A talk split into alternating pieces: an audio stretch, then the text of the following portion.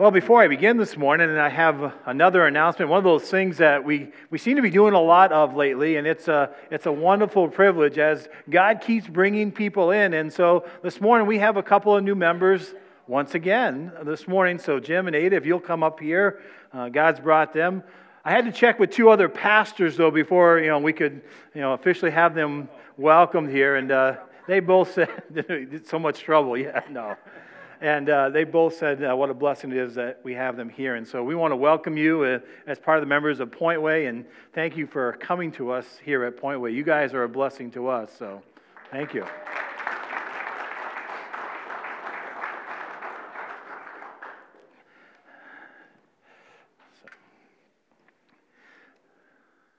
God keeps adding to our number, and uh, it's one of those good things. And uh, so we're appreciative of all of you and all of you that are here this morning. And so when I say the word disciple, what do you think of? What's the first thought? What's the thing that comes to mind? We've been studying for a couple weeks now, uh, now, and so we're going to finish up that series this morning. But what do you think of? What's the first word that comes to mind? The 12, yeah? Last week you talked about the original 12. What'd you say, Ada? Follower. Ah, that's a good one too. Follower. Chosen. Yeah. Yeah, certainly God chose him. Yes, all the way in the back. I see that hand. A believer in Christ. Yeah, the discipler certainly needs to be a believer. Who can do that? Who can be a disciple? So, how? Anyone. Yeah, I think we've proven that out, right? So, how do disciplers, disciples come about? What, what produces them? I yes, we talk about chosen, but how, what happens to them? Do they just naturally appear, walk through the door, or? Ah, we're going to answer some of that question this morning, but go ahead, yes.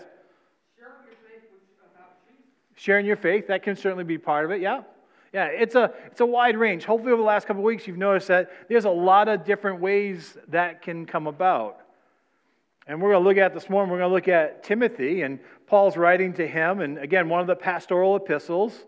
And Paul is, when he writes this, is actually one of his last letters. He's getting along in years. And as we do that, we start to look at that next generation, right? Or even the one coming up behind that. And uh, as we get older, we need to pass that on.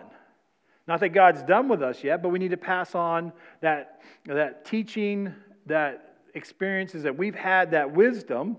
We spent quite a little bit of time on yesterday man, it seems like it was a long time ago. Yesterday morning, talking about wisdom with the, the men's group, right? And, and where that comes from and how do you uh, gain wisdom.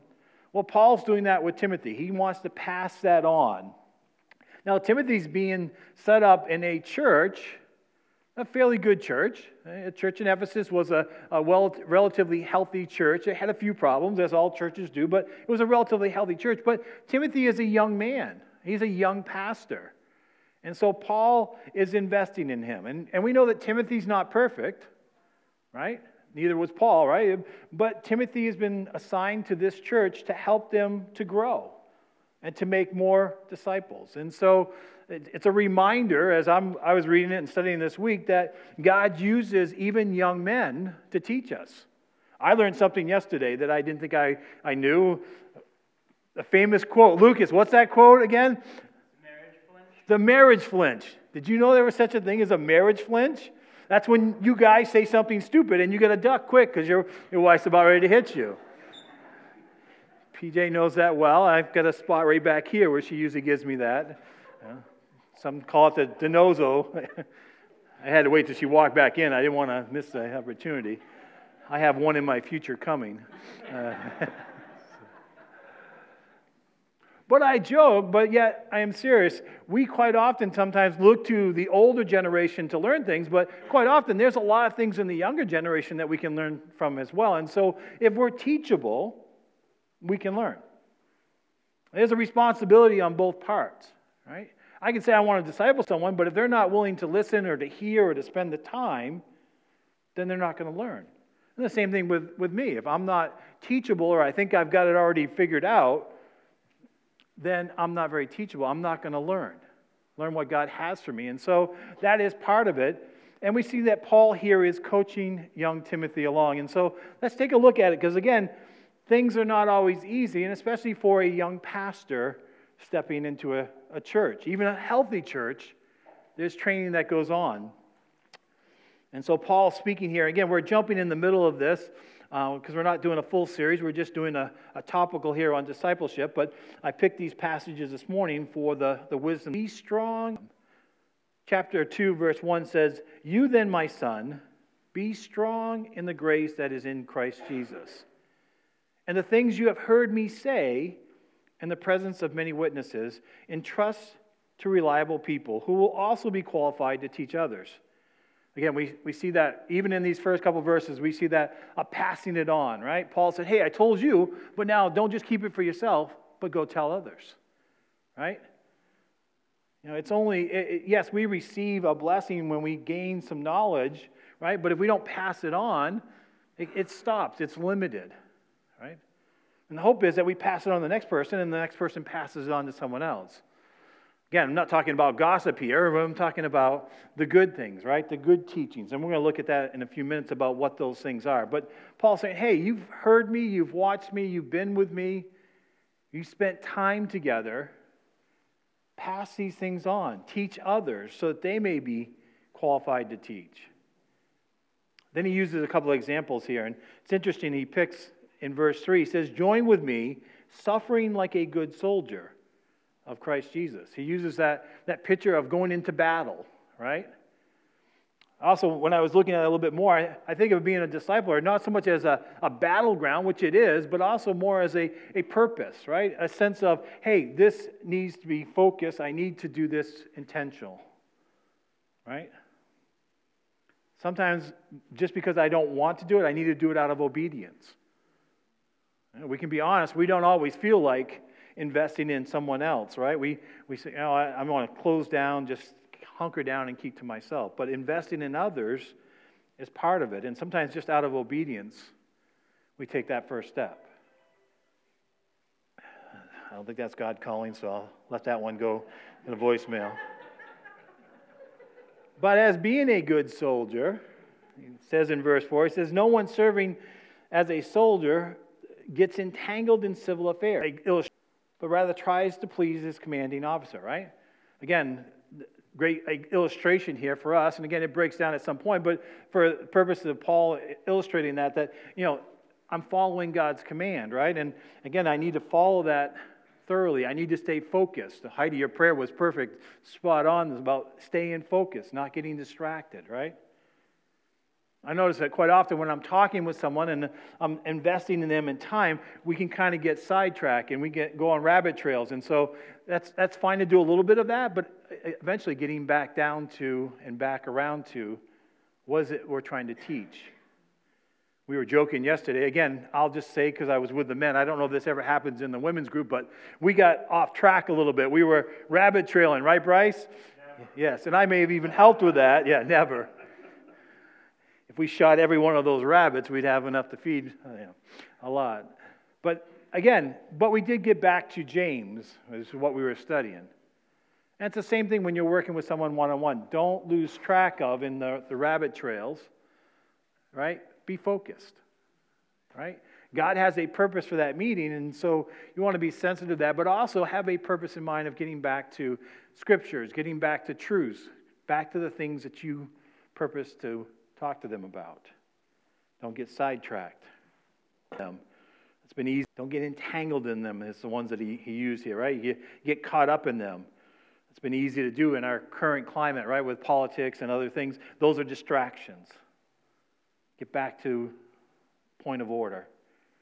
Verse 5 Similarly, anyone who competes as an athlete does not receive the victor's crown except by completing according to the rules. Right? Shifts from the soldier to an athlete, right? An, an athlete, it takes, it takes self control, right? It takes purpose, it takes training, it takes doing something over and over again, right? To represent that muscle memory. At least I've been told that, anyways. I'm not sure. My wife is laughing. But it's true, right? Right? If we're, we're, training for something, right? A, a runner just doesn't, you know, someone who jogs occasionally and say, hey, I'm going to go run a marathon today, right? It doesn't happen, right? It takes training, takes a lot of self control over and over again. It's the same thing with discipling. We need to condition ourselves. We need to be studying ourselves before we pass that on. We need to, to do it over and over again and be ready. Shifts us over to another one. He's going to get you with one of these illustrations. He uses three in a row, something I don't tend to do, and, and I sometimes used to complain when pastors would do this, but Paul does it, and it's pretty good here because he lines them up here, and they all work together. Verse 6, he says, The hardworking farmer should be the first to receive a share of the crops. Right? Farmer the same way, right? You don't wake up with the, the vegetable in hand. You have to plant. You have to get the soil ready. You have to wait. You, you water, right? You have to have good ground. There's a lot that goes on to that. In verse 7, he goes back and says, Reflect on what I am saying, for the Lord will give you insight into all this. Charlie word would be marinate on it, right? But reflect is a, a good word as well, right? Think back, Timothy. He's saying here, think back of all those times that we spent and those things that I said, hey, this is important. Let me pass? I got a nugget. I like to call them nuggets, right? I got a nugget for you. Let me pass this on to you. Sometimes it can even be as I'm getting older, I sometimes forget, but be like, oh, yeah, I need to tell so and so about this verse that I was reading. I think it would be helpful to them. And so I have to be diligent in getting back to them. Right? But it's that being focused, staying in line, remembering those things that we are purposely teaching to one another. And he jumps in here a little bit again, reminding of Timothy of the, the greater things here. We even sung about him a little bit this morning, but it says, Remember Jesus Christ raised from the dead descended from David, this is my gospel for which I am suffering, even to the point of being chained like a criminal. But God's word is not chained.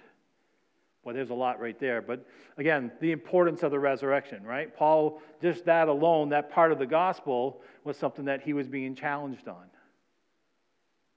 He was being discredited as a teacher, right? But it's vital, right? It's vital to the gospel at all. There is no gospel without the resurrection. You didn't know you were going to get an Easter message on a, we should always be reminded of that. But Paul's saying, hey, that's important. That's important teaching. And he says, because of that teaching, I am suffering for that. Right? The gospel is offensive to those who don't believe, it's offensive to other religions. Right? And so there's going to be pushback, there's going to be suffering, there are going to be things that happen. But I like how he ends it here. Don't miss this. But, but God's word is not chained. It's an interesting phrase, and it's not, not found anywhere else, but God's word is not chained. And what it's really saying, it's not bound, right? God's word goes forth. The importance of Scripture goes forward. The importance of Scripture and teaching, those are the things that we need to be passing on as disciples of Christ the importance of God's word and the teaching, right? It, it doesn't chain us, actually, it frees us in many ways. Paul here could have been quite often referring back to some of those back into the temple that are chained and bound by the old practices. But even the freedom in Christ to a non believer, to those who don't believe, it, it produces freedom. It, it's unbound. We'll talk a little bit more about how important God's word here is in a moment. Therefore, again, uh, John, what's therefore mean? Read before it, right? We had a long discussion about that, right? Read before it, right? So it's a good word. It's a, a good transition word. But again, you have to put it in context. It says, Therefore, because of the gospel, I endure everything for the sake of the elect, that they too may obtain the salvation that is in Christ Jesus with his eternal glory. Again, Paul's not suffering for no reason here. He's gladly doing that because he knows that the gospel is going forth. And someone mentioned this morning, right? To be a disciple, you have to be a believer in Jesus Christ. That's the important. That's the, the first. That's the base. And then from that base, and then we go on to build on that, that relationship, and we continue to invest in that. And so that they may attain that salvation that is in Christ Jesus. The verse says it beautifully there. Then he gives us some I call them modern day proverbs here, but he says, Here is a trustworthy saying. Verse 11, it says, If we died with him, we also live with him. If we endure, we will also reign with him. If we disown him, he will also disown us. If we are faithless, he remains faithful, for he cannot disown himself. I love at the bottom of 13 because that's a reminder, right? Even when we're not faithful, even when we mess up, even when we don't do things exactly right, God is still faithful. We can, yeah, that's a definite an amen. That, you can stand on that. It's a good reminder that even when things around us don't seem orderly or chaotic, they seem out of control, God is still faithful. He's the one that we can lean back on, He's the one that we can trust. He's the one where our truth comes from. And I believe that He's telling Timothy these things just to remind him, to encourage him don't give up, young man. Keep going. Keep teaching these truths. Keep reminding these folks that have been entrusted to you, these people that you are to disciple, those that are in front of you. Verse 14, he says, Keep reminding God's people of these things. Warn them before God against quarreling about words. It is of no value and only ruins those who listen. Do your best to present yourself to God as one approved, a worker who does not need to be ashamed and who correctly handles the word of truth. Boy, if I'm Timothy at this point and Paul dumps that on me, I'm going, oh man, that's a lot, right? That's a, that's, that's a big responsibility. But Paul knows that he can handle it. Paul knows that with God's help, Timothy can do this. And it's the same thing for us. We know that we can do this. If we trust in God and we do the things that we're supposed to, we know that God is faithful. He will help us in this. I love the warning, though. The warning here about not quabbling over words, right? We get, we get stuck on that sometimes. And have you ever been in that situation where you get in an argument and, and you go down that path for a while and all of a sudden you, you forget even what you were arguing about? Right? Again, being distracted, you get, get off point. You're arguing about the curtains and yet the, you know, the house is on fire, as someone mentioned to me, right? You, you lose sight of things. The same thing with words. We have to be careful that we don't get hung up on them, that we, we, we it becomes a trigger for us. Love it. This kind of coincides with what Paul talked about when we were in Corinthians, right? About presenting yourself, right? Being that good ambassador, right? Being that good ambassador for Christ. One note here I had in my, my study is uh, who are we looking for approval from? Who's the one that we're looking for approval from? Yeah. God. Right? Because if we're looking for man's approval, we're most likely going to be disappointed. We're not going to get it. Right? But who's the one that sees all the work? Who's the one that sees what is actually done? And who sees the motivation of the heart? God. And so his approval, right? It takes workers. He also uses the, the, phrase here of a worker, right? It takes work, it takes effort. We talked about a couple weeks ago about how it takes time, that great resource of time, spending that relationship, spending time with people and, and, and investing in them. The good, the bad, and the ugly, just hanging in there with them sometimes, just listening. And then he wraps us up in verse 16 here. Again, just that reminder avoid godless chatter because those who indulge in it become more and more ungodly. Again, it can take us off point. I'd encourage you to read the rest of chapter 2. I'm going to jump this morning for the sake of time and, again, to, to bring this all back around, but it's all God's Word and it's all important. But we're going to jump over to chapter 3, verse 10. Again, as I'm tying these two together, but this is a, a letter that's all read together, and Paul is doing the same thing here, and he's going to give his final charge to Timothy in this chapter 3. And so I want to jump to there because it kind of pulls it all together and wraps it up for us in a summary style. So, verse 10, it says, You, however, again speaking to Timothy, know all about my teachings, my way of life, my purpose, faith, patience, love, and endurance, persecutions, sufferings.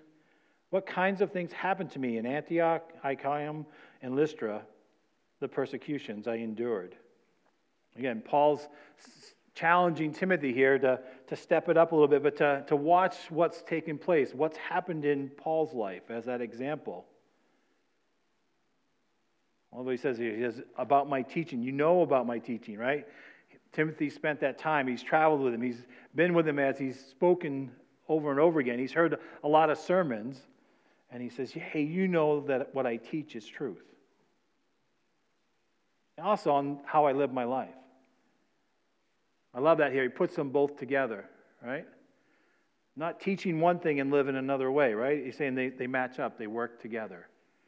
Again, that great example for us as well. Our, what we say and what we do need to match up. Faith line up. My purpose, my faith, my patience, my love, my endurance, right? You could, it's a pretty good list, right? Those are, are pretty high marks that Paul is setting here for himself, but also for Timothy, right? Being faithful, being patient. Whew, that's a tough one sometimes. Loving, right? Endurance, right? Endurance, that over time, not just a, a fleeting moment, not a check in the box, but a, over time, doing it over and over again throughout the years, throughout the circumstances, throughout each situation. Then he talks about his persecutions and sufferings, right? Ever wonder why Paul mentions that so much? I mean, Timothy would have known that, but why does he mention that often about his sufferings? The reminder? Yeah. PJ, what, say that again? Just add a little bit. It should be normal to the Christian life, right? It should be normal to, in the Christian life, right? Paul's saying you should expect this to happen, right? It should be part of it. We also look at sufferings, right? Who else suffered? Yeah, and so it's an identification with Jesus as well. It connects us, it binds us together in those sufferings. And then he lists the places where that happened. Then he goes, Yet the Lord rescued me from all of them. Right? Yeah, that's all right. Who's the one that rescued me? The Lord rescued him. It's a little note here, but, but Paul didn't say, Hey, I, I got out of it or I, I, I did it on my own, right? No. God took me out of those things. God's the one that restored me. He allowed me to continue on in his work. Verse 12. He says, In fact, everyone who wants to live a godly life in Christ Jesus will be persecuted. Persecuted. That again, in fact, everyone who wants to live a godly life in Christ Jesus will be persecuted what you said, right? We should expect it. It should be part of the, the normal life of a Christian. It says, while evildoers and impostors will go from bad to worse, deceiving and being deceived. It's no different than today, right? There are false teachers, those that want to distract, those that want to pull away from the gospel or distort it, distort God's word, the, the truths that are there. They want to take you away from that. It's, it's no different than we, we have them today, just as they did back then. I would say they might be a little more ferocious or a little bit more deceiving today, but I'm sure in that day they would say the same. But they're still there. And so we have to be mindful of that, be careful. Verse 14, but, but as for you, continue in what you have learned and what you have be, been convinced, become convinced of, because you know those from whom you learned it. And how from infancy you have known the Holy Scriptures which are able to make you wise for the salvation through the faith in Jesus Christ. There's a lot there to unpack, but Paul's saying, hey, you know, you need to continue on with this. You need to keep teaching this, right? You know what's important. And because of that, you're no longer, he says, you're no, you're no longer where you are. You've now grown. You are in that position now where you can teach others. I love here the importance of pointing back to the Holy Scriptures, right? It's not, not just the, the, the Scriptures, it's the Holy Scriptures, right? It's, it's important. Paul's setting that up, that how important that is for us today to, to live by, and how important it is for us to know what the Scripture says. It's part of being a discipler. It's, it's, it's right there with that relationship with Jesus, is knowing God's Word. I always say when we're in conversation, we need to be bringing people back to it. What does God's word say? There's a lot of twists and turns on it in today's language. Even in Christendom, there's things that are distraction. They're not truth. They sound good, they would look good on a bumper sticker, but they're not God's word. We've talked about some of those sayings that are not true, they're not biblical truths. And so bringing people back to Scripture is always important. It's always helpful in discipling, reminding them of what God's Word says, pointing them back there. And I love how he says there's a benefit to that, right? They're able to make you wise, right? Getting wiser, wisdom, gaining wisdom, right? You'll know when the next battle comes. You'll be able to teach it, but you'll also you'll understand what, what does God's word say about that. You'll recognize it. That's when I can hear the kids back there laughing and joking around. It's it's a little distracting, but it's good. It's good that they're they're learning this morning. Verse 16 is one that I, I had to memorize a long time ago, and I still have it fairly ready, available. It's up in the frontal lobe there for the most part. I can pull it out most of the time, but I have it underlined because it's a good reminder because quite often you run into the folks that want to question that. But verse 16 is one of those that hopefully you know it as well. It says, All scripture is God breathed and is useful for teaching, rebuking, correcting, and training in righteousness, so the servant of God may be thoroughly equipped for every good work. I said that's those two verses together are, are, are, something that needs to be constantly reminded, right? Because people want to tear down God's word. They want to distort it or they want to pick and choose what they want to read and, and, and look at, right? There's people that have scissors around their Bibles is not a good thing. Some of you got that. That was pretty good. Right? Oh, I don't like that one. Let me cut that one out. There's been whole groups that have formed around that. There's groups that are out there today that have formed around that. Well, Jesus didn't say it directly, so it's not there, it's in, or it's not in Scripture, or it's only in the Old Testament, only not in the New. Again, I've heard them all, I think, at one time or another. But this verse is a good reminder, right? What's it say? All, right? What does all mean? All, right? Every dot, every little tittle, every word is God's Scripture. It all is God breathed right? Also says it's, and it's also useful for teaching, right? Part of discipleship making is teaching God's word, being able to present it, to, to teach, to, to, to work through it, to wrestle through it. And sometimes we, we, we need help with that, right? We need help in understanding that. We need, we need the help of the Holy Spirit, our goodly, but God also uses other people, other teachers. And so um, those that are good teachers, it's all right to, to use them and to, to, to learn from them, to study from them. I'm no different than any other pastor. I have commentaries and ones that I trust and I use and I looked in, in, in preparation for preaching or speaking and teaching. And again, I, I rely upon those sometimes because they fill in some of those blanks or they help me with words that I don't know or don't understand. Right? Because every word is useful for teaching. Also says not only teaching, but for rebuking. We are, we, the teaching part is easy, right? But the, the rebuking part becomes a little bit tougher, right? Does anyone like to be rebuked? No, right? No. We don't like to be rebuked, but you know what?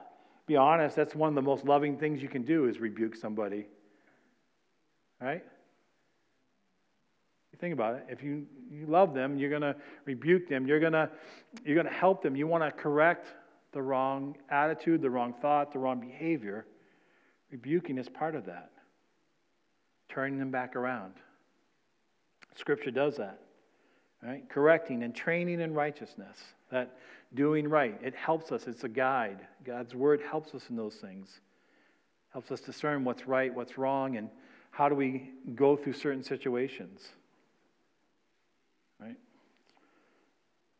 And then verse 17 here as we wrap this up this morning. So the servant of God may be thoroughly equipped for every good work. You were created to do good works. Each and every one of us here this morning. You're equipped for every good work. You, you have the tools you need to do them. I would say you just have to use them. right? We have everything we need.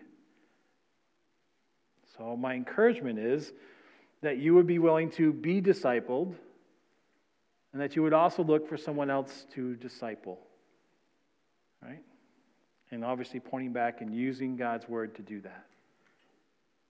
And so, as we wrap up this series on discipleship, I, I want to encourage you. I want to, you know, exhort you as best I can to look at who are you discipling now?